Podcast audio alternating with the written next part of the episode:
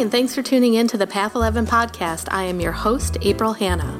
At the Path 11 podcast, we are here trying to deliver leading edge research on consciousness, healing, and metaphysics. And just like you, we are trying to answer the big questions about life Who are we? Why are we here? And what is our purpose?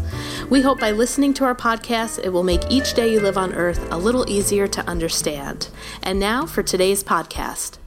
So today I'm joined with Arnaud Delorme, who is a PhD and is faculty at both the University of Toulouse, France, and the University of California, San Diego, and a consulting research scientist at the Institute of Noetic Sciences.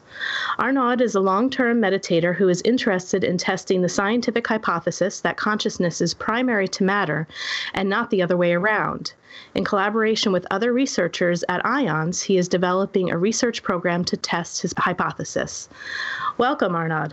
Welcome. Thank you. Thank you for having me. Yes, and I would like to give you the opportunity just to pronounce your name for our listeners in the correct way with the with the French French uh, pronunciation because I I tried my best, but I'd like people to really know who you are and how it's pronounced. Yeah, I'm not sure it's gonna help, but uh, yeah, my friend, the French pronunciation is Arnaud Delorme. Okay, thank you.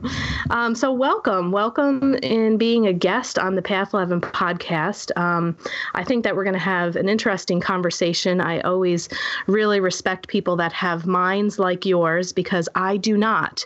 Um, and it always fascinates me how people like yourself, when they're researching um, you know consciousness and more of that scientific mind it just it just blows me away. So um, i was wondering if you could start off by telling our listeners how you kind of got into this work.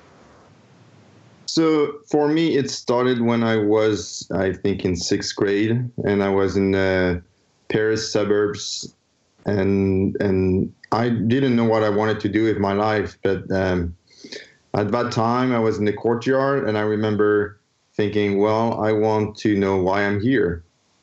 And in my in my up, upbringing, you know, which was like Western country, it meant, well, if you want to know why you're here, you need to you need to study the brain and and figure out how it works. So that's how I started, and uh, like ten or fifteen years later, got a PhD in in neuroscience and then uh, I realized that science cannot give you all the answers. In particular, science can tell you why, how things works, but it has problem with the why things are the way they are. And then I became interested in uh, spirituality. Great, wonderful. And, you know, I've had a conversation with um, a couple of other people that we've interviewed when we were talking about some near death experiences and that whole question of, you know, consciousness, consciousness and the mind. And is consciousness running the body or does consciousness live outside of the mind? And what have you found in your studies about that? So, so my my whole hypothesis is that uh, there is more to the uh, there is more to consciousness than the body and the brain. So that's what I'm. I'm that's part of my research program, in which, uh, for instance, I study uh, medium and I see if it can be uh, both chance at, um, at guessing information from pictures and things like that and uh, and the idea is that if they can, it means that uh, there is more to consciousness than the body and the brain. So that's so my hypothesis is there is more than that. Now uh, I haven't proven, and other people, some people think that it's it's been proven. Other people think it's you know in, in the balance. For there's even in mainstream science, I think the consensus is that the human brain is not the only uh, device that can support consciousness. Like it's, it, it would be very, it would be very unlikely that humans in the whole universe are the only one that can have consciousness. Right. Now, I also understand that you're the originator of the widely used EEGLAB, Signal Processing Environment for MATLAB. So, can you explain to us what that is and how how that came about? Well, this started when I so when I ar- arrived in in the U.S. in 2000. I wanted to process my data, my uh, brainwave data, which I had collected in France, And uh, so I designed this software, and then uh, we, in collaboration with other researcher uh, like Scott Makeig at the University of San Diego, we designed this tool, and then people started using it, and now it's the most widely used uh, academic software in academia, and it's supported by the federal U.S. government, and um, it's it's also linked to my uh, interest in consciousness in the sense that if you really want to understand how it works you need to really understand how the tools with which you analyze the data uh, work, and you need you really need to find the best tool and um, yeah. And for people who aren't um, familiar with the EEG, EEGLAB signal processing environment for um, what you created. Can you describe that a little bit more and how it's being used? What exactly is it, and what what are people using it for? Yeah, so if uh, if you go online on Amazon and you buy uh, one of his uh, mass market uh, EEG system, like you have the Muse, for instance, you can buy for two hundred dollars. Or if you are in academia and you have this expensive uh, EEG system, which costs ten thousands of dollars, uh, then you collect some raw data, and then you need to interpret these brainwaves you collected. And to do that, you need a software so basically, it's like uh, you load the data in the software and then you apply different processing step.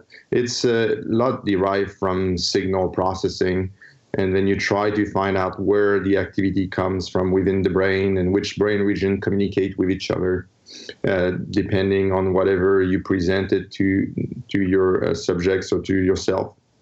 So yeah, that's basically how how how it works to do some science from raw uh, brainwave data.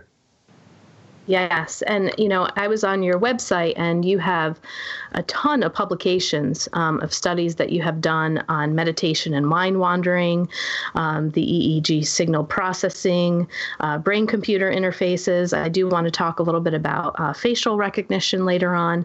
But um, one of the things that I found um, interesting when I was reading one of your publications is how you were studying mind wandering during meditation and that you also worked with people that were doing different types of meditation, but there was one meditation in particular where uh, the meditators were able to shut off distraction and their mind wasn't wandering when they were. Um, part of the study was that you would have certain sounds in the background to see if it would distract the person from the meditation. And I was wondering if you could talk more about that study. Yeah, when I so when I started meditation myself, um, more than ten years ago, like twelve years ago, I realized my mind was wandering a lot. I was thinking a lot about other things. And if you look at the neuroscientific literature, so this was not treated at all in neuroscience, like the fact that the mind would be focused on the task, like in this case, meditation. But it, there is also other applications like air traffic controller, etc. You just focus on the task, and then your mind starts thinking about other things spontaneously. And what's very interesting with meditation is that you can't prevent your mind from doing that. You can you can prevent your mind from doing that for about two minutes, but then it's going to automatically drift off, and you're unaware of it until you realize, oh, I was just thinking about my grocery list when I'm supposed to be meditating. So I became very interested in that both because it was linked with my personal practice, and maybe I just mind wander more than other meditators, or uh, and because it was a very sci- interesting scientific uh, problem, and it's also linked to trying to find out with brainwave analysis if you're mind wandering. Can we figure that out? And can we potentially build some neurofeedback device that would help you mind wander uh, less? So we've done some experiments in that uh, direction. Yeah, and I, what I thought was interesting when you were talking about when a person's mind begins to wander in meditation, it sounds like that there's a period of time where it's happening, but they're not conscious of it, and then all of a sudden they become conscious of it. And did you find at all in your studies about how long uh, in between those two, uh, how long that takes before the meditator becomes conscious that the mind has wandered?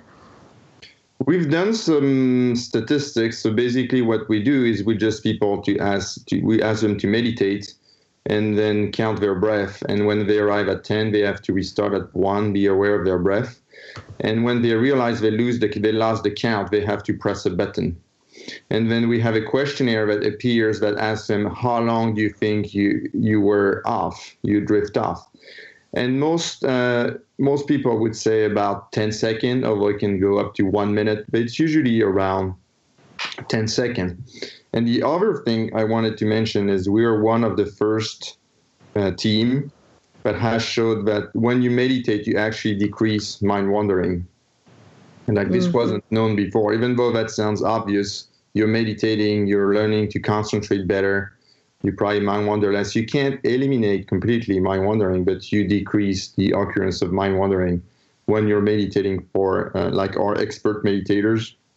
When we compare to naive meditators, and we did a study in India, we showed that they had less mind wandering than uh, the the expert had less mind wandering than the naive ones. And when a meditator is doing less mind wandering, what parts of the brain are actually um, being activated and lighting up? So there is a switch. Um, basically, you have uh, alpha alpha brainwave, which is about 10 hertz, and then you have theta brainwave, which is about uh, 5 hertz. And these two brainwaves uh, corresponds to relaxation and transmission of information between different brain areas. Alpha is more the relaxation brainwave, and theta is more the communication brainwave. What we found different things, but the main thing that seems to happen is a switch between the two. when you're mind wandering, you have more theta, so more communication between the brain, between brain areas, and you have less alpha. And then when you go back to concentration, alpha increase again and theta uh, decrease. And this is widespread throughout the brain, although there are some brain regions which are more active and others. So that's mainly what we think, what we what we observe. And with with getting people into those different wave states, isn't it the th- the theta wave in which we're trying to work with the subconscious mind? Yeah, well, the theta wave is is the theta wave is is linked to um, executive functioning and working memory.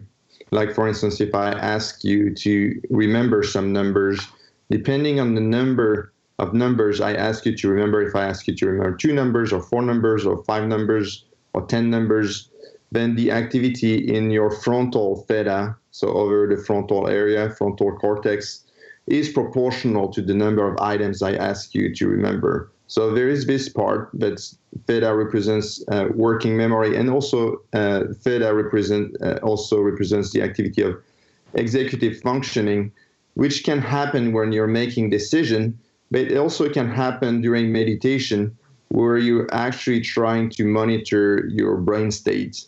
You have this self-awareness that tries to monitor itself. So we also observe increased frontal uh, midline theta during meditation. And that's slightly different than the theta, the switch between theta and alpha I was mentioning before. Okay, great. Thank you. And I wanted to go back. I had a couple more questions about the mind wandering and meditation. Um, because you were inspired to do this through your own meditation practice, have you found that when you were actually studying, um, you know, other people's brains and noticing what happens, have you gotten better at meditation? And do you find that your mind wanders less now? Um, I've so my the my approach has been to try to devise a system where you can do real-time feedback or of your, for instance, of your theta activity in frontal areas.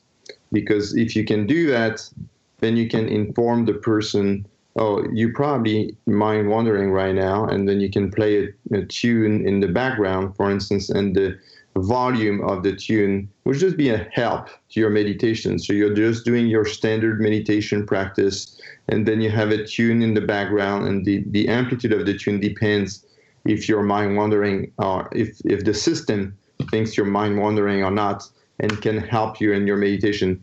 And we're not we're not completely there yet. We'll get there in the next couple of years, but we're not completely there yet. So so far it hasn't helped me to improve on my meditation practice, but there is hope. Okay. And um, maybe we could talk now, because you're kind of leading nicely into it, about neurofeedback. Can you explain for our listeners what neurofeedback is? So, neurofeedback is when you build uh, um, what we call a loop between you and the environment, in which you would, for instance, watch a screen or listen to a sound, and it would inform you about your own mental state. So, so for instance, we have a neurofeedback experiment where we were trying to have people do exactly what I mentioned, increase their frontal uh, their frontal theta. So they were watching a screen, and they basically see a square, and the color of the square depends on the amount of theta we observe in their brainwave in real time. And of course, and we wanted to see the effect this could have on their um, performance in a variety of, of tasks in which we usually detect mind wandering. And so they have to do the training many times. So they did the training in this case for two weeks. Every single day they do the training for two weeks. They go in the system and they, they try to have the square change the color because the color of the square depends on their uh, frontal theta. And then we do experiments before and we do experiments after to see if this has changed their behavior. And we also have a group of uh, of people. We get the same we get this the same feedback but they don't actually link to the computer. So they get the feedback from someone else. Because when we bring subject to the lab very often uh, they are in a special specific mindset they're in uh, lab- scientific laboratories so this can influence their behavior as well so to counteract with that we have two groups we have a group that gets the real feedback from their own brainwave in real time and we have a group that gets uh, sham feedback from someone else, even though they think they get the real feedback. And actually, most people thought they got the real feedback, even though they didn't. okay, very interesting. Um, and I also was reading um, through your site as well and was wondering if we could talk a little bit about coherence. Um, we have a, a, local place around here called the Albany Peace Project, and they are working, they're trying to get meditators um, to come in and basically set them up with some machines to bring their heart into coherence while they are meditating over uh, cities of high crime. And so when I was looking at some of your neurofeedback stuff and reading about coherence, it was reminding me of this project. So I was wondering if you could talk a little bit more about that. Yeah, the coherence. So what they call coherence, there's a company that's called HeartMath that popularized this this concept of yes. coherence. And it's really what happens is that when you're taking a deep breath, your heart is going to naturally uh, accelerate. And when you're uh, exhaling, it slows down. So you have this oscillation in terms of the the heartbeat getting closer when you inhale and further when when you exhale. And that's exactly what's called coherence. It's actually a system that's called respiratory sinus arrhythmia, in which the heart modulates its speed based on the cycle of your breath. And the idea is that this modulation if you're really stressed, for instance, this modulation might not happen because you're just thinking thousands of things and you're not relaxed, and somehow your heart doesn't couple with your breath, breath cycle. But if you're very relaxed, then the coupling occur. So that's that's the idea that you can detect basically the relaxation level of the person based on the coupling of the heart and the breath cycle and um, yeah, so that's the idea. And maybe when you're very relaxed, you're more receptive to uh, to non-local consciousness uh, effect, and that's that's the idea behind trying to. I don't know what they were doing in this city, but trying to influence crime locally or things like that. Right, right. Okay, great. Thank you for explaining that. Um, and now I, I, know a lot of people, whoever has, um, I want to talk about some face recognition and uh, your contribution to that. And more recently, Facebook recently sent out, I don't know, I think it was either an email or they had some sort of update asking if you wanted to turn on facial recognition. So if your face popped up in somebody else's picture, you would automatically be tagged to it. And I know that you were working on um, designing neural networks to process natural images. And I was wondering if you could take us through the story of that work that you've been doing. Yeah, so this was uh, this was in my PhD where I was thinking, well, to to understand consciousness, I need to build neural network that can uh, simulate consciousness, and these are these are called connectionist neural networks. So there's a highly interconnected neural network, and what we do is that we put in some learning rule, which are similar to one in in the brain. Of, uh, for instance, in the brain, you have neurons and then you have synapses, and the synapses learn. So we put learning rules, which are similar to the one in the brain, and then we present images to the neural network, and then we let it evolve on itself, and it starts to uh, recognize faces, basically. So that's the early work I was doing on neural network. And there's been a, a regain of attention recently because of all the artificial intelligence hype. Because I did all my work about uh, 15 years ago on neural networks, and then I moved more to brainwave analysis. But recently, with the artificial intelligence uh, hype, they rediscovered that the technique uh, we were using 20, 25 years ago, if you happen to scale up the amount of data you give these neural network, and these are these are the same neural network they were using 25, 30 years ago, you can get very different results. So in the years 1980s and 1990s, they were uh, feeding thousands of examples to neural networks, and and now they're feeding billions. It's it's actually the same uh, principle, except when you feed billions, the neural networks are able to generalize uh, much better than when you feed uh, thousands. So this was one of the discovery like five years ago with uh, uh Google um, artificial intelligence. Right, and now cell phones can do it. I know, like certain banks. I think one of my banks says that you could either choose fake uh, face recognition, your thumbprint, or you know, type in your code. But um, I mean, how how safe is face recognition when you think about it?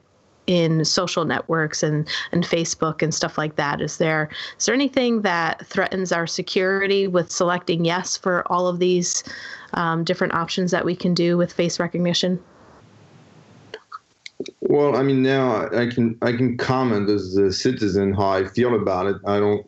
It's all about whether you value your privacy or not, and there's pros and cons and I'm not sure in which camp I am right now. I mean, the the cons is uh, you don't want like a government that has control over everything because then it has too much power and it, it can misuse that power. At the same time, uh, you have all these small groups, small terrorist groups, which are uh, right now you can do incredible things with little technology. So even if one or two guys, very smart guy, decides to uh, mess things up, he might have the power to do it just because there's so much technology right now. So these tools might be important in trying to figure out and finding these people. In the past, it hasn't been very successful. We had this giant program and they were never able to find anybody, but they don't have them. They for sure won't, won't be able to find them. So I'm split, you know, whether like I very I value my privacy, but at the same time, I see the use of surveillance if we uh, if we don't want an eccentric to uh, you know mess mess things up for everybody. So I think it's a it's a trade-off for sure. When you're putting your face on Facebook, uh, yeah, the U.S. government sees it and then shares it with their allies. So you know everybody in the world knows you're on Facebook in this specific image, and you probably will never be able to erase it because they want to keep the metadata. So even though they don't keep the picture, they will keep the fact that you know you were with these people on this image in a text file or something somewhere in 20 years. It's still going to be there. awesome, wonderful. yeah, it's really interesting. Um, now, I want to switch uh, gears one more time. I'd like to talk about the Institute of Noetic Sciences. And there may be listeners out there that have never heard of the Institute of Noetic Sciences. So I was wondering if you could explain what the Institute does and then how you got involved with them and what you're working on now. So the institute was created in 1970 by astronaut Edgar Mitchell. When he came back from the moon, uh, he looked uh, he looked at Earth and he had this kind of uh, awakening experience, similar to what people would call enlightenment in meditation, where he realized we're all connected and um, he wanted to make the earth a better place and also look at to into the hypothesis that consciousness was not local and contained in the brain there was more to consciousness than just our body. So this is the basis of the institute of noetic sciences. And the institute of noetic sciences is basically a research center where you have scientists. There's like six scientists right now we study different parts. I study neuroscience. There is uh, a physicist that study quantum mechanics. There is a psychologist. There is a person that studies molecular biology and genetic expression. All different aspects of science linked to with the idea that consciousness is not local and and contained in the body. And there's also a retreat center where people come and they're being tested through a variety of, uh, of experiments to address this hypothesis. And are you guys looking for people to actually come there to be a part of these um, studies? Is that something that people, uh, if we have some listeners, we have a lot of listeners actually out in California, um, is that something that the Institute is always looking for? We're always looking for funding to do new experiments. We're not necessarily looking for people because the system that's in place right now is that so there is a retreat center that well that in which there's a 5000 people come every year and they just run their own workshops so. So but every time there is a new group that comes they're being tested. So we're able to find talents like this like for instance if somebody has an incredible talent in telepathy we have all these tests that people go through when they arrive and when they leave uh, and and uh, so we, we don't need more subjects right now, but we need funding. So if people are interested in talking to us about their interest in this topic, we're definitely interested in talking to them. All right, great, wonderful. Um, and I guess my my last question is I know that you were talking about how sometimes, you know, science can be a little bit limited when we are trying to prove that consciousness exists, you know, outside of the, the physical body. But if we are able to prove that, then what? What do you feel like that means to you? Well, the my, I mean, I see science, at least for myself, as a in, in India, they have like the the Patanjali Sutra, which are basically the different path of yoga. I can't remember. I'm not expert in yoga. I think there's 12 path to yoga. There's the mental path. There's the devotional path. I just see science as my path personally. So if I'm able to uh, demonstrate uh, demonstrate that uh, consciousness is non-local, then because I'm I'm even though I believe in the hypothesis, not my whole uh, mind is convinced yet. So if I get convinced, then uh, as if it's if I consider this as my spiritual path, you know, maybe I'll have a, more of an enlightenment science experience, and I'll become a better person. And since everything is connected, you know, it's going to make the world a better place. So that's how I see my personal path. And when we look at the big picture, obviously, if we show that everything is connected, there's going to be less violence. You're not going to hurt your neighbor if he's if he's part of you, and it's been shown by science that he's part of you. So people will be uh, kinder with each other. And maybe in the long run, there's a lot of uh, people we say actually we don't observe other civilization in the universe because they tend to disappear after they reach a certain level of technology. They just annihilate themselves. So maybe we can go beyond that if we're able to show that we're all connected. Great. Well, thank you so much. It was a pleasure having you on our podcast. And um, if you can let our listeners know what your website is, because you have some um, amazing publications on there. I mean, people that really love um, reading research articles and stuff like that, you have a ton of them. So, a ton of publications on there. So, can you let our listeners know where they can find you? Yeah, my website is uh. And I know my name is hard to pronounce and hard to spell, so I guess it's going to be written underneath the postcast. And when you just type my name, no nospace.com, and you'll find my website.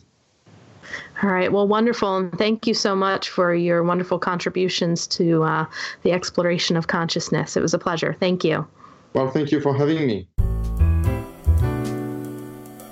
If you want more information about our films, visit our website, path11productions.com, to purchase DVDs or to rent and stream each film. You can also find our trilogy of films on iTunes, Amazon Prime, and Gaia.com. You can still use our smartphone app for both Android and iPhones. Just search for Path 11 in the Google Play App Store, or if on an iPhone, look for Path 11 in the iOS App Store. Catch you next time.